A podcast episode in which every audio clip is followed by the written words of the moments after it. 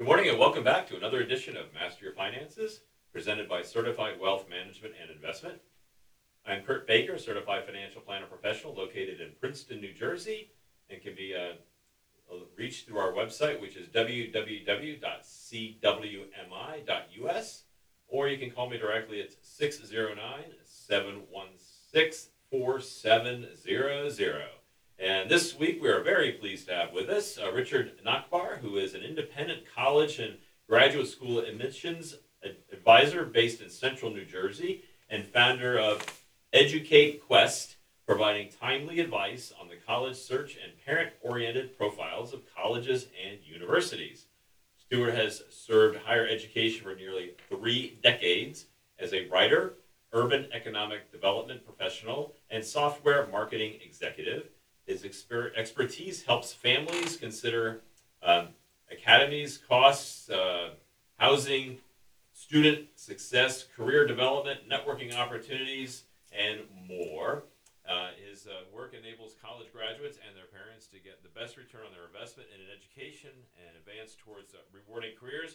And I know uh, just from a financial planning perspective, I'll just touch on that just for a minute, because one thing that we've noticed uh, from a planning perspective, of course, we have all these programs where you can save and things like that. And so one of the difficult things is really to kind of project these costs. And I know that the, the education is kind of evolving and people are doing much more of a, a cost-benefit analysis on what they do with their education and where they go, and do I immediately go to a four-year college and all that. And I'm sure you're going to get into a lot of this, but I know it's a conversation that is definitely changed over the years, especially if you've been, you know, since you've been doing this three decades, I'm sure you've seen significant change about, like, I know when I went to school, it was like, you're going to college, it's a four-year college, and, you know, get in and just go, right? And and it wasn't, I didn't feel like, it, it didn't, it, at least when I was young at the time, it didn't feel like an overwhelming burden to the family. I mean, it was a burden, but it didn't feel like it was going to, like, crush you. Nowadays, uh, people really have to think about it, right? They really have to plan for it and think about it a little bit more and decide, is that career something I want to do, and am I going to actually get a return to justify all these funds that we're paying for it? So,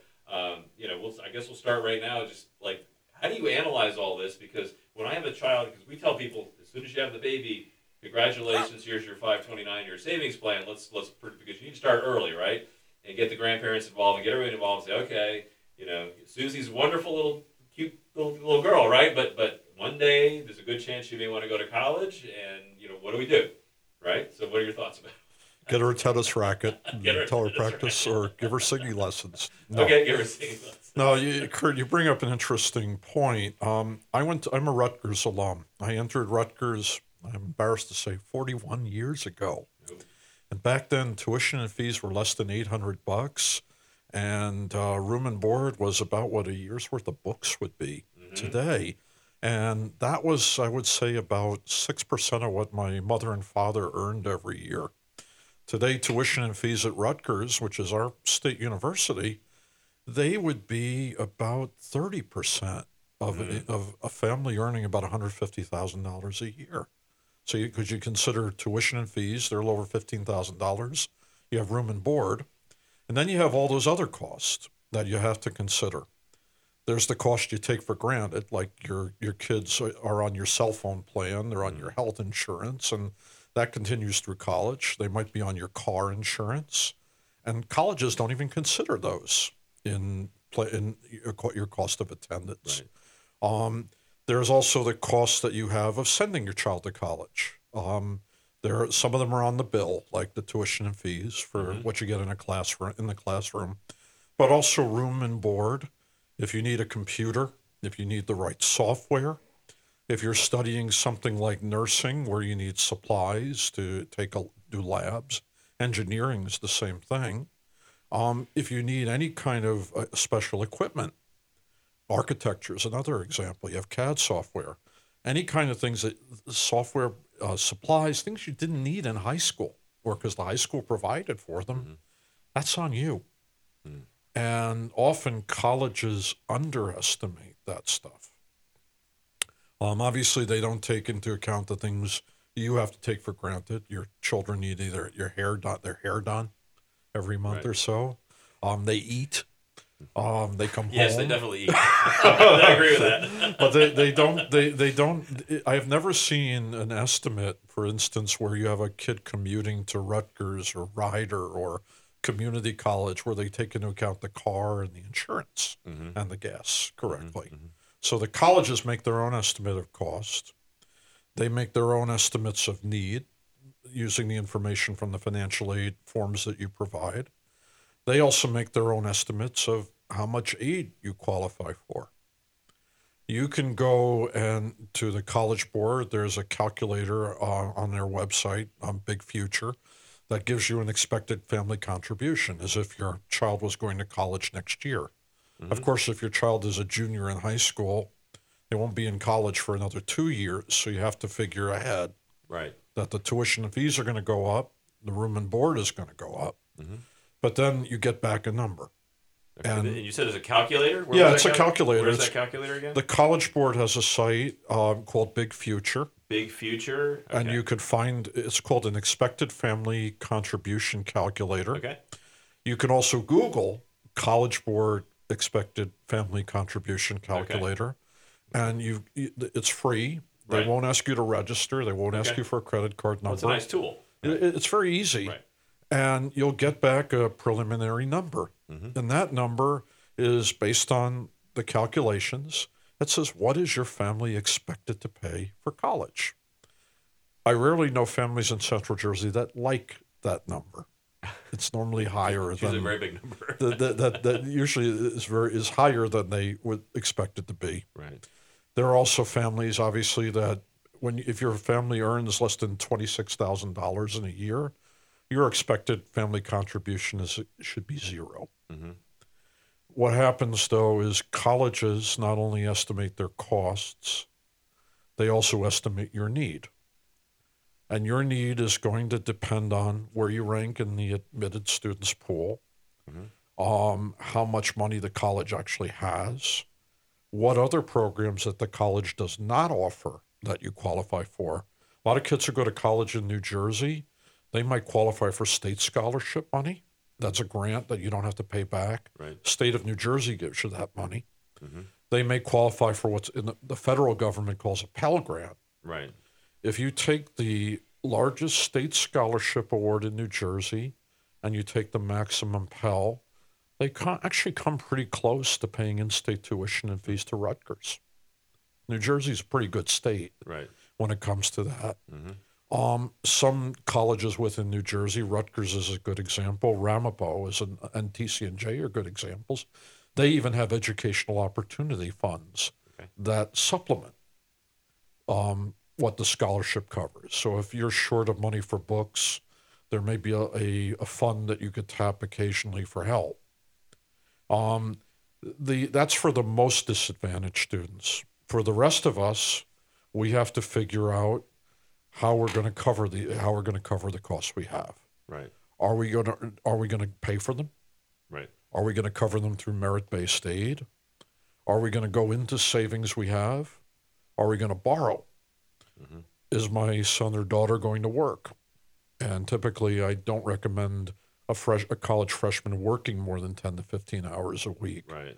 Because they have to get used to going to college. And if you're if you're at the point you need to struggle financially to pay for this, you're like you don't want to work too many hours that you struggle academically. Right. So you want to be very, very careful how you manage your time. Mm-hmm.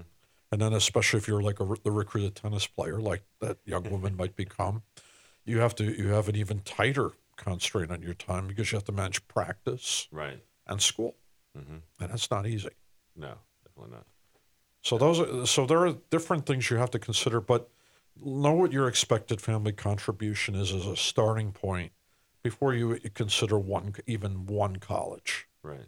Just so you know if a college, and then if, if you know your expected family contribution is say forty thousand dollars.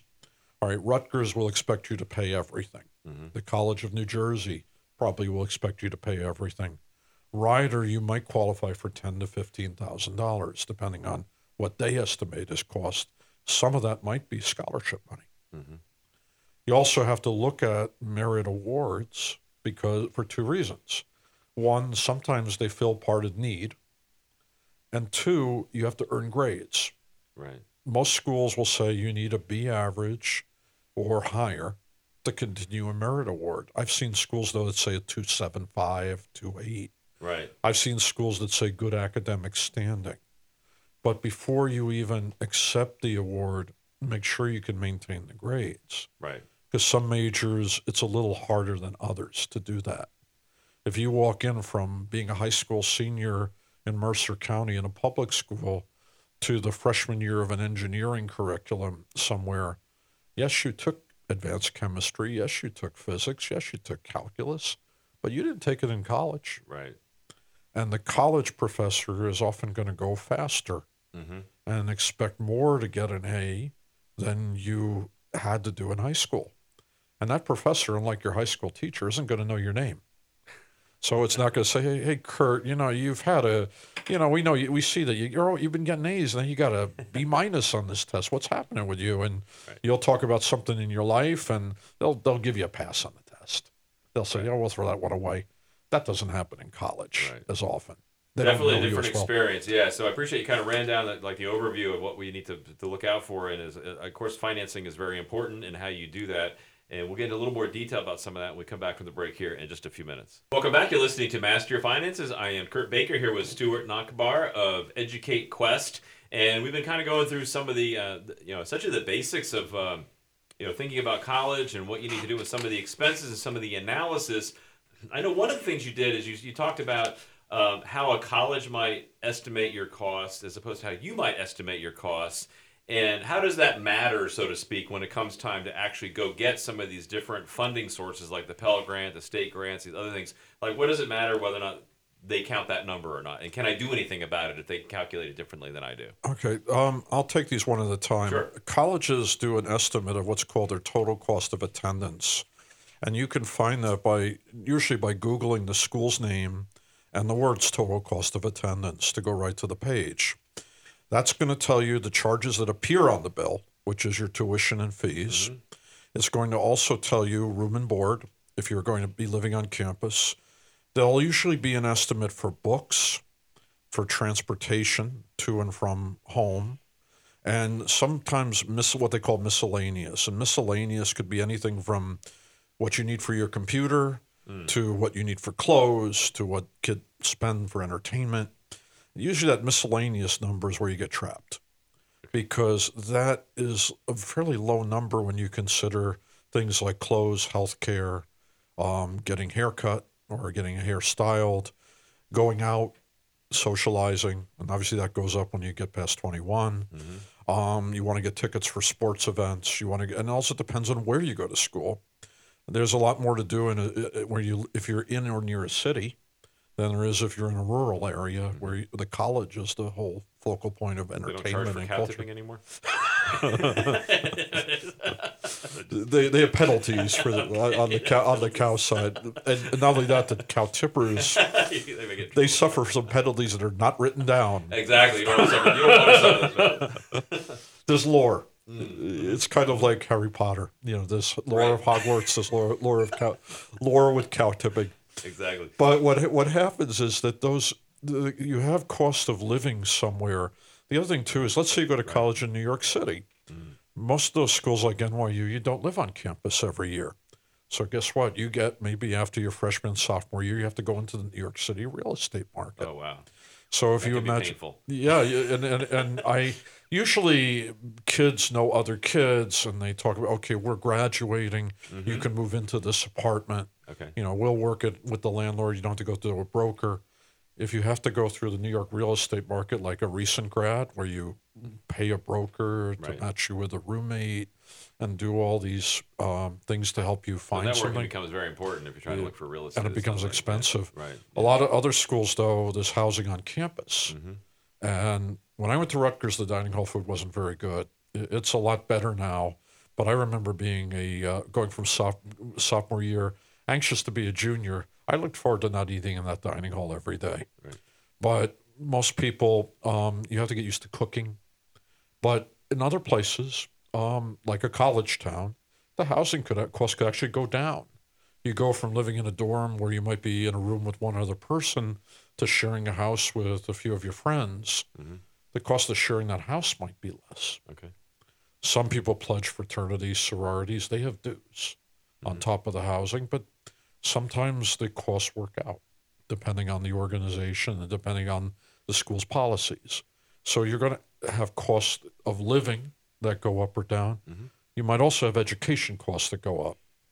Now, you could go to Rutgers and be in the engineering school. You pay more for studying engineering because the curriculum has more materials. There's labs, there's uh, recitation sections. If you go to some other schools, you might be going into an accelerated program where you're going to be taking graduate level courses as a college junior or senior. Mm-hmm. Sometimes you pay the undergraduate fee, so you're getting a nice discount off what they charge a grad student. But often for the last year or so of those programs, you're paying what a grad student pays. Mm-hmm. So you have you can borrow like a grad student then, but you're paying what a grad student would pay. Right. So you're going to have bumps in tuition and fees that might come after declaring your major mm-hmm. that also follow the tuition and fee increases the college gives you. So a school might say, okay, we're going to raise tuition and fees for our base rate by one percent. But for those who are going to be juniors declared majors in the business school or the College of Engineering, they're going up another one thousand dollars because they're now using our career services. They're using our lab spaces for independent projects. They're working more closely with our faculty. They're more likely to graduate because they've got at least half their credits in. Let's hope so. And they've made a commitment to the major. Right.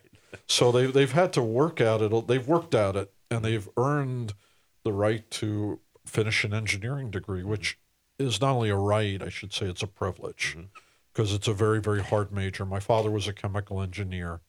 When he graduated from N Y U, there were only seven chemical engineers in his class. Wow. In nineteen fifty-two. Obviously, there's a lot more people, there's a lot more chemistry and mm-hmm. engineering to know, but it's a very, very hard major. So you have the privilege of earning a degree in a very demanding major that employers want to hire mm-hmm. you for. And the other thing in the last two years is you have a chance to earn more money, whether it's through an internship because you've declared your major, you've been doing well in school.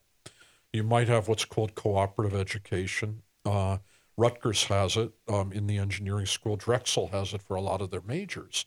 You go for a quarter or semester of work where you're getting paid to work full-time, and, and you go to school full-time. Work and school, work and school for a little bit of time. Mm-hmm. But you have a, you graduate with a resume with some progressive work experience. So if you knew I wanted to be in computer science or I wanted to be in electrical engineering as a sophomore, and you have these experiences, particularly if they're with the same employer, where the employer trusted you more and more right. to do more and more complicated tasks, take on more responsibility, that employer may hire you. Right. Or another employer may offer you more money. They may say, wow, you did really well here. But, you know, we could, they compete against us, so we could use you, you know, and, and we'll offer you more mm-hmm. to become part of our company. So you're you're paying extra later for the school to help you find employment or for them to help you go to graduate school, go to law school, go to medical school. Wow, so that's, yeah, it's quite a, yeah, so I'm going to go back to the beginning a little bit because I know when people um, start to, like, think about school and I, you, I especially... Um, Right now, most of the seniors probably figured out where they're going, hopefully, but but there's a process, right? So obviously, you know, your grades are important. You got to create the resume and the balanced resume, and you know, you, they want they like well-rounded people and and showing. Um, so, what do you recommend as far as the students getting ready? And then once they're getting that point in time where they're going to apply, is there some kind of number that's kind of recommended? Because I know every once in a while I hear about these people that like apply to it seems like literally twenty to thirty schools. To me, that just sounds like too much. I mean, I, I mean, I would hope you could narrow down a little bit before you start actually getting serious about the applications. Um, you know, and then maybe we'll talk about how some of these grants and things that we talked about, how all those pieces fit together once sure. you get near the end. Um, okay. So preparation, I guess, first. What are all some right. best practices as far as people getting ready? Because uh, you don't necessarily know what you want to do when you're a junior or senior in high school, right? You you kind of limited things you can do as far as prepping for your career, but there are some things you can do, right? Well, I, I think there's quite a few things. First of all, think about the things that mean the most to you. Mm-hmm. Is some is it something that's a hobby that might be a career? Is it something that it might not be a career, but it's important to have at a college? Uh, that's the first thing. Second thing, you got to look at the transcript. How are you doing in school up mm-hmm. to this point? Have you been taking, if you're a freshman, usually you're not taking advanced placement courses. You're not going for college credit. Right. But were you placed in honors courses off your achievements in the seventh and eighth grade? Mm-hmm. Did you take Spanish or French or the or another language when you were a seventh and eighth grader? So in the ninth grade, you were a sophomore in the foreign language. Same thing in mathematics. A lot of kids take algebra in the eighth grade now. You, that almost never happened when I was in high school. Um, where where do you stand in terms of the courses you need to take mm-hmm. and to graduate, not only to graduate high school, but also to graduate and get into the kind of school you want to go to? Right. If you wanted to be, if you're oriented towards science and engineering, obviously you should take the hardest math, the hardest science courses that your high school offers. If you said, well, I want to be computer engineering, well, maybe you should take computer programming. Because high schools have, in New Jersey, have career-related electives, and they also have economics, personal finance-related electives. You can take, a, I think one of the local high schools around here, entrepreneurship as an elective towards the personal finance credit to get your high school diploma. So let's say you were you were going to be aspire to compete against Google. Mm-hmm. You could take, in addition to your core college prep courses, you could take languages in computing. You could take entrepreneurship for it to fulfill a high school diploma requirement. You can take all. You can take economics and learn about business. You can take all of these courses that, if you take them at the highest possible level, make a very strong impression on a college. Now, if you want to go to one of the more selective colleges in the land, um, whether it be a military academy or an Ivy League school or something that turns away most of the people that apply, those schools are going to expect excellence in everything. Right. They're not going to, they may forgive you for one marking period where you got a C in something, right. but they're not going to forgive you for a bunch of grades. And so writing. We really have to plan a little earlier. So I, I know right. we have, we're going to go through some more of the detail yes. of this here in just a few minutes, but yeah, so there's a lot of, lot to be done as far as like first deciding what you really like, and then I guess tailoring your high school career as much as you can towards kind of things that you enjoy and things that you uh, have the talent for, right? And kind of building that that baseline resume, and that way you um, you can at least uh, get somewhat prepared um, for the for the college level uh, once you get to that point in time. We'll exactly. You want to ramp up to college. Right. You don't want to say, this isn't about getting into college. Right. This is also about succeeding right. once you're there. Yeah. We'll be right back. Welcome back. You're listening to Master Your Finance. I'm Kurt Baker, Certified Financial Planner Professional. I'm here with Stuart Nachbar, who is the founder of Educate Quest. And we're talking about really getting ready for college, getting into college, and how to best uh, really have that whole experience be um, the best experience you can have it be. And, and now, I know when we were younger, things were relatively simple, I think, actually looking back. I don't know if it was necessarily easy, easy, but it was definitely much easier in my view than it is now, and it seems like every year it seems to get more complicated. So, you know, getting, you know, doing the things in high school to kind of lean towards the things you enjoy, getting, um, you know, as much education as you can before you actually get to the college level, so you've at least had some of those topics ahead of time. Um, certainly is not is going to help you. It's not going to hurt you to have to be prepared as much as you can. And um, one of the things that I see now, and it seems like I remember when I went, I think I applied for. It was either three or four or something. I wanted a federal an appointment to an academy, and then I had a couple. I had two, I had two other colleges that were private, and you know, were state out of state college, and I had one in-state college that I knew I could go to pretty much no matter what, right? So I was pretty sure that one was my, my last my default. So I so I guess it was really four or five total that were even on my radar. But nowadays, you hear about kids saying, "Oh, I got into like twenty colleges," and I'm like, "Well, gee, I mean, to me that'd be very stressful." And couldn't, couldn't you? Is there some kind of process to maybe use better? Your time better and the college's time better? Well, I I, I, I think that? You're right. I think I think it's definitely better better ways to, for a kid to use their time. Right. Um, because college applications, particularly if it's the more selective schools, can be really cumbersome mm-hmm. things. What I what I've always recommended is no more than, let's say, eight to ten schools. Mm-hmm. Um, only maybe two being the the dream. Mm-hmm. I walk on this campus, but I know I don't quite have the grades. But right. I want to try, and I and I know why I want to be here. Mm-hmm. If you don't know why you want to be at a school, chances are pretty good you're going to be denied. the brand name of a school doesn't carry you forever. It's what you do with the education you get.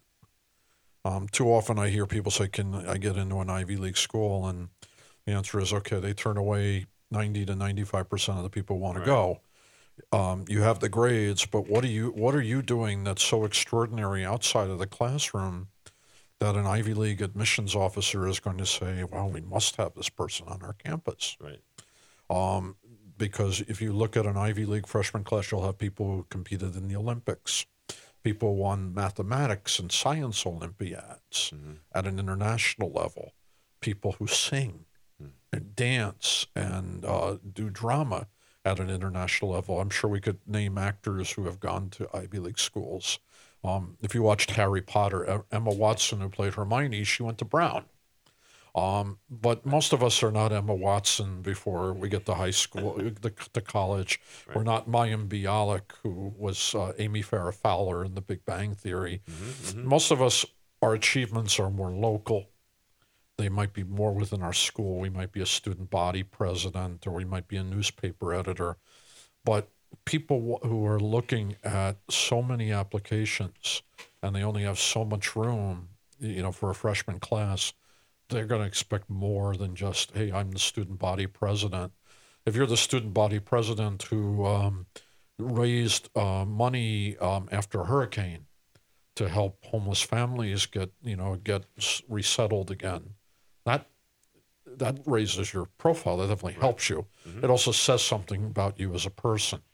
Um, colleges that are very, very selective are looking for what I call ordinary people who are in extraordinary circumstances. Mm-hmm. I mean, we're all ordinary. We have, most of us are ordinary. We have two eyes, two arms, legs. We we have our facilities, mm-hmm. but what do we do with the gifts we have? Mm-hmm. And those who have done the most with the gifts they have tend to get into the more selective schools, and they tend to survive the admissions process. The other reason I say keep it to about eight to ten is these. There's lots. There's essays with a lot of these schools. The harder the school is to get into, the more likely the admissions process will include essays and interviews.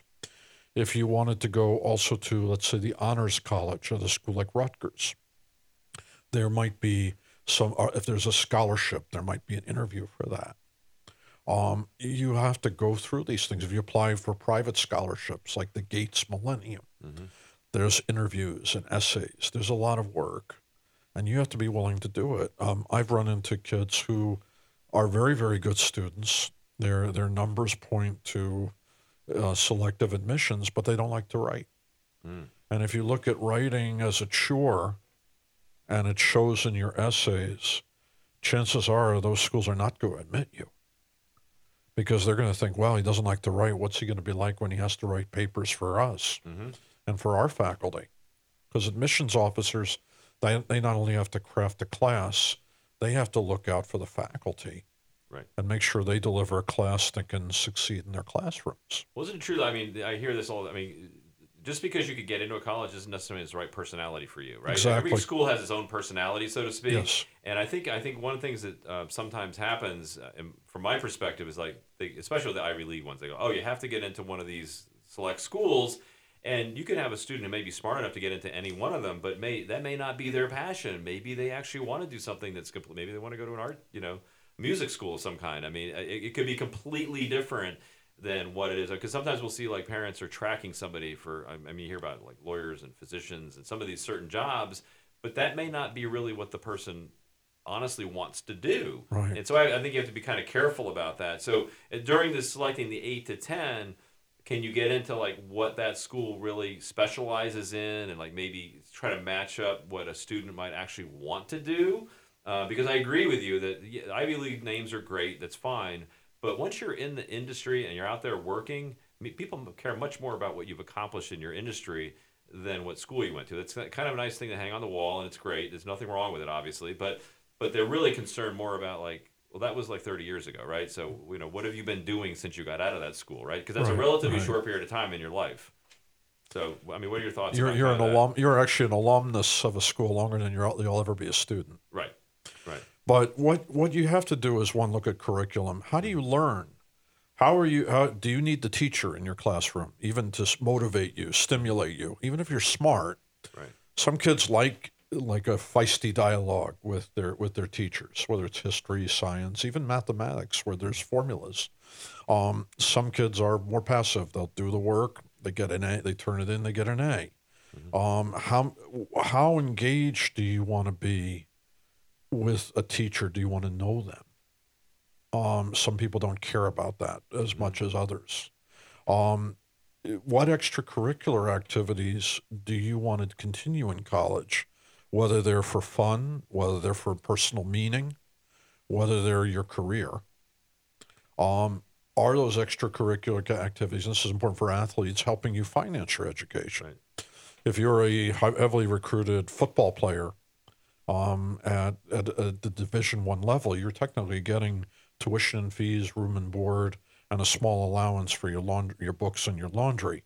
Um, if you're if you're going to if you know the costs are covered, how what kind of education are you getting? Will the, how helpful is this school going to be in getting your degree? How good is the advising? Is the curriculum designed for someone who's either very independent or needs a teacher? Um, I know people who can survive large lecture classes and form study groups and make friends and get through the work. But I know other people who would want to go to the teacher. Right. And th- that's where colleges are very different. The Ivy League schools, for the most part, at the first two years, they're going to be lectures, just like they're going to be at Rutgers. Um, you're going to have, have big classrooms. My younger brother is a Cornell grad. He invited me to his intro psych class, and when I went to visit him, it was a thousand people in around theater the, in around theater room. Wow, that's a lot. And what's the the funnier the funnier thing is, I went to the bookstore after class. I saw a, a book for a three hundred level political science class that juniors would take. It was written by a Rutgers professor. Oh, that's, that's so. I'm funny. A Rutgers junior, and I'm thinking, okay, Cornell, they're using Rutgers books. That's really funny. Uh, but you're learning that you're learn. You, how do you learn? Do you will you survive in the big school setting? Mm-hmm. Or do you want the faculty to know you? Do you want the faculty to know you in a way like your high school teachers know you? So when the time comes, you want a fellowship. Right. The grad school, this professor who had you for two or three classes, who believes you're one of the best students she ever had, goes all out and recommend, calls the faculty, his her peer at Harvard or Cornell or Penn, and recommends you right. uh, to be one of their students. It depends, what kinds of relationships do you want to That's develop? Great, yeah. So, I mean, we're all different, and, and I'm glad you pointed all that out because we're all different. We want different class sizes, different kind of personality. So I think it's very important not just to look at the name of the school, and I think it sounds like you agree with me. It's really about where you're going to fit and how do you fit as far as into the school itself, because ultimately you want to have a good college experience. And when you get out, you'll much be much better prepared for whatever career, career you decide. We'll be back here in just a few minutes to talk further about uh, college and, and maybe a little bit about like uh, the funding aspect of this when we come back in just a few oh, okay. minutes. Uh, welcome back. You're listening to Master Your Finances. I'm Kurt Baker, Certified Financial Planner Professional, here with Stuart Nachbar, of uh, the founder of Educate Quest.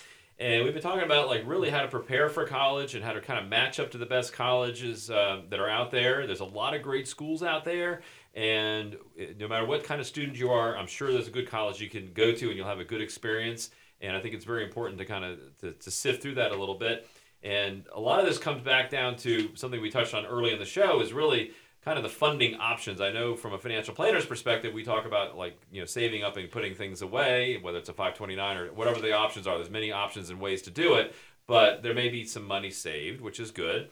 Um, but there's a lot of other ways, uh, whether or not you prepare for it early on and have, you know, have funding set aside in one shape, way, shape, or form, or you may be uh, thinking about some of these other items that are out there. I'd like for you to kind of go through those again. I know you were talking about those briefly. So you want to kind of go through some of the different funding options that are out there? Okay. Well, first we'll talk about things that reduce your costs. Okay. Um, sort of like getting a coupon. Coupons uh, are good. and uh, with the federal level, that's what's called a Pell Grant. And, the, and it's a grant. You don't have to pay it back. It reduces the, your cost of going to school, and the, I believe the amount is something like about six thousand seven hundred dollars. Mm-hmm. It might be a little more, depending on how Congress votes on it right. each year. And that's that goes right to the school. It go, it's credited toward your bill. Okay.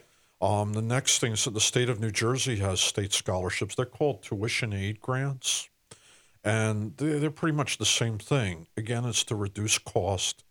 They're going to be given to the school, and they're going to be credited to your bill.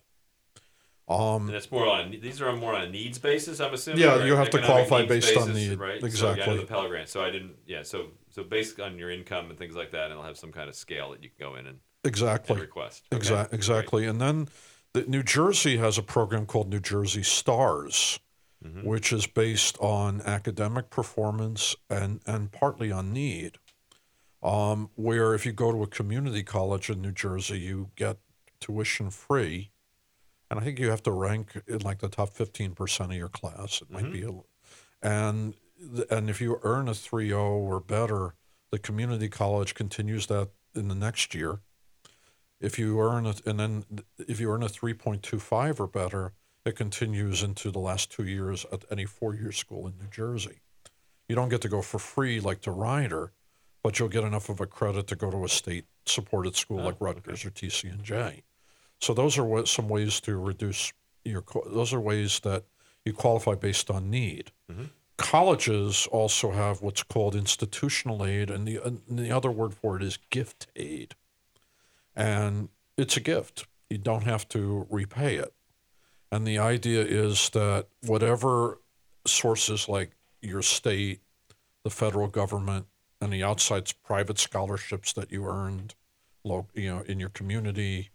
Um, they supplement and try to fill your need. And if you're lucky, they fill it enough that you don't have to borrow too much. You don't have to work too many hours. Mm-hmm. Then there's merit scholarships. Merit scholarships are entirely based on either academic performance, your grades, or talent, like if you're a musician or you're a dramatist or an artist. Those are often tied to grades. So you have to do well in school to keep the money. Um, as I said before, I've seen it as low as a two eight. I've, I've heard the phrase good academic standing at a few colleges, mm-hmm. but most schools are going to expect a B average or better. Okay. Rutgers, the largest award is what's called a presidential scholarship, where it's a full ride. Mm-hmm. It's very, very generous. And I think you have to maintain a three point two five or a little higher to keep it. Mm-hmm. So you could end up paying Rutgers nothing towards your tuition and fees, room and board. They even give a credit when you move off campus. You could end up paying as close to nothing as possible for a education at a very good state university, but you have to maintain grades. Um, and then there's, of course, like like the military academies where you have to maintain good academic standing. That into itself is very, very hard because you're doing all the military Um, exercises and training on top of your education, but those are free. There's work colleges where you work a certain number of hours and you get tuition free. There's very f- a few of those in the country, just not very many. Mm-hmm. And so there are different ways to lower your cost. The most common ways are usually merit aid or gift aid. Okay. And the college has decided they want you badly enough that they're going to give you a coupon.